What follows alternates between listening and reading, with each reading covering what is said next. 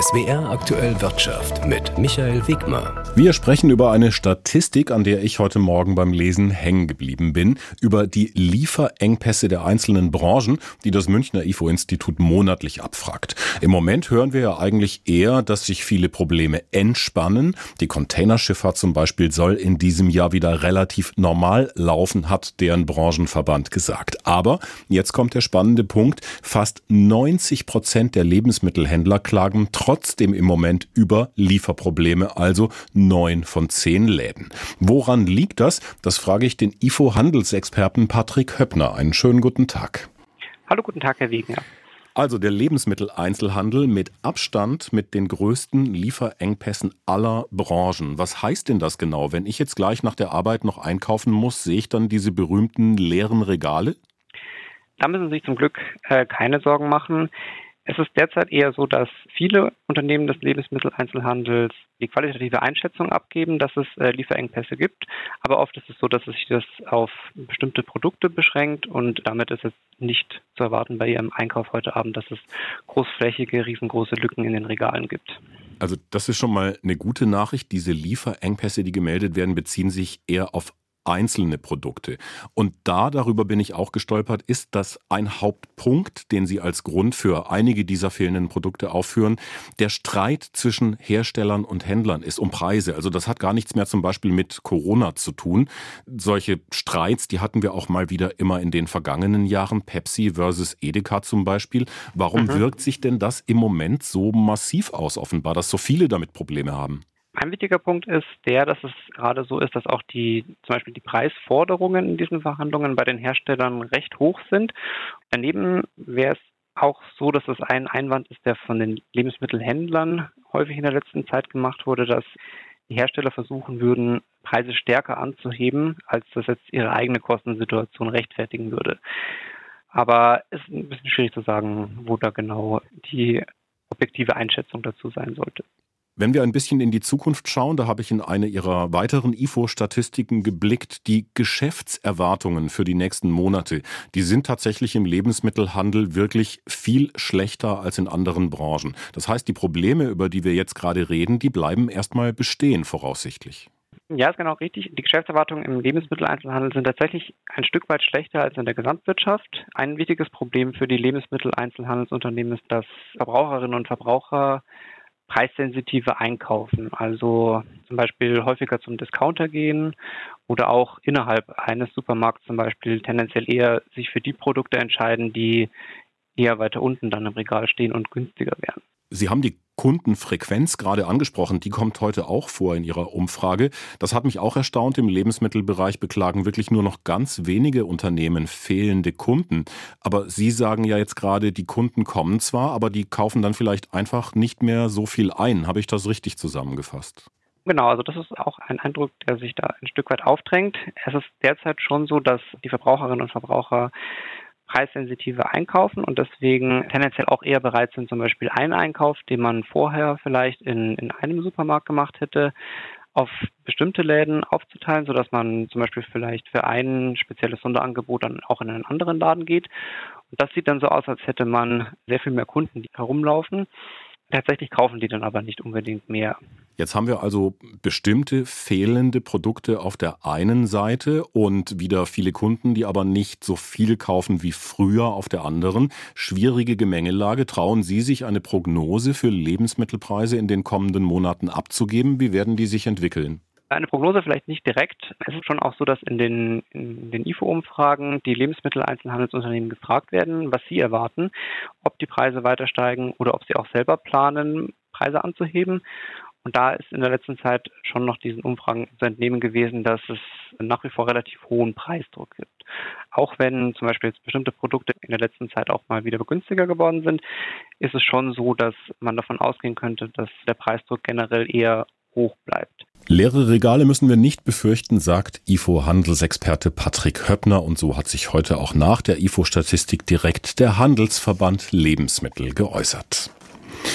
117 Millionen neue Varianten von Schadsoftware innerhalb eines Jahres. Diese Bilanz hat heute das Bundesamt für Sicherheit in der Informationstechnik BSI gezogen, also die deutsche Cybersicherheitsbehörde. Und das BSI warnt deshalb vor einer Welle an Cyberattacken gegen Verbraucherinnen und Verbraucher. Nach wie vor hätten es Cyberkriminelle auf Passwörter und persönliche Daten abgesehen.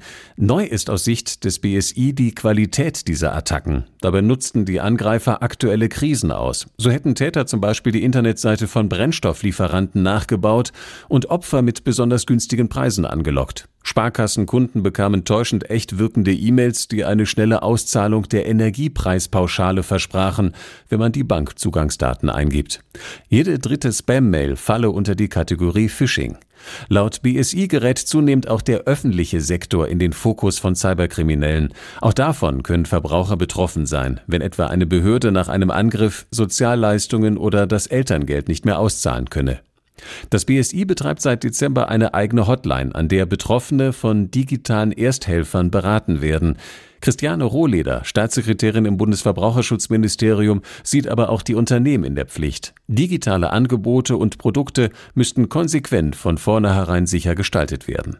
Aus Bonn, Sebastian Titelbach. Über die Auswirkungen der Silicon Valley Bankpleite werden wir noch einige Tage reden. Die kalifornische Bank Nummer 16 in Amerika hat hauptsächlich US-Startups finanziert. Für Europa halten sich die direkten Folgen deshalb auch in Grenzen bisher. Wir haben gestern hier mit einem noch relativ entspannten Bankenexperten gesprochen.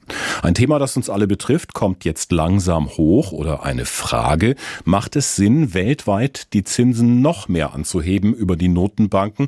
Denn damit könnten Banken in der momentan schwierigen Situation Probleme bekommen. Unter anderem mit diesem Aspekt hat sich meine Kollegin Claudia Wehrle aus dem ARD Börsenstudio beschäftigt, aber erstmal analysiert sie die Lage heute. Der Zusammenbruch der Silicon Valley Bank sorgt für Wirbel. Notenbanken und Aufsichtsbehörden versuchen zu beruhigen. Sie geben Garantien für die Bankeinlagen der Kunden. Die Gelder seien sicher, der Kollaps sei letztlich das Finanzierungsproblem einer Bank, einer Bank mit ganz speziellem Kundenkreis und mit einer besonderen Art, das Geld anzulegen, so die Argumentation. Schaut man genauer hin, dann wird deutlich, vieles, was zum Zusammenbruch der Silicon Valley Bank geführt hat, ist hausgemacht. Unter US-Präsident Donald Trump wurden Regulierungen zurückgenommen. Vor allem kleinere Banken mit einer Bilanzsumme von weniger als 250 Milliarden US-Dollar hatten nicht so strenge Auflagen. Die Stresstests waren weniger umfangreich. Viele Banken haben diese Situation auch genutzt. Sie sind hohe Risiken eingegangen. Und das rächt sich jetzt. Der Staat muss wieder einspringen und finanziell unter die Arme greifen.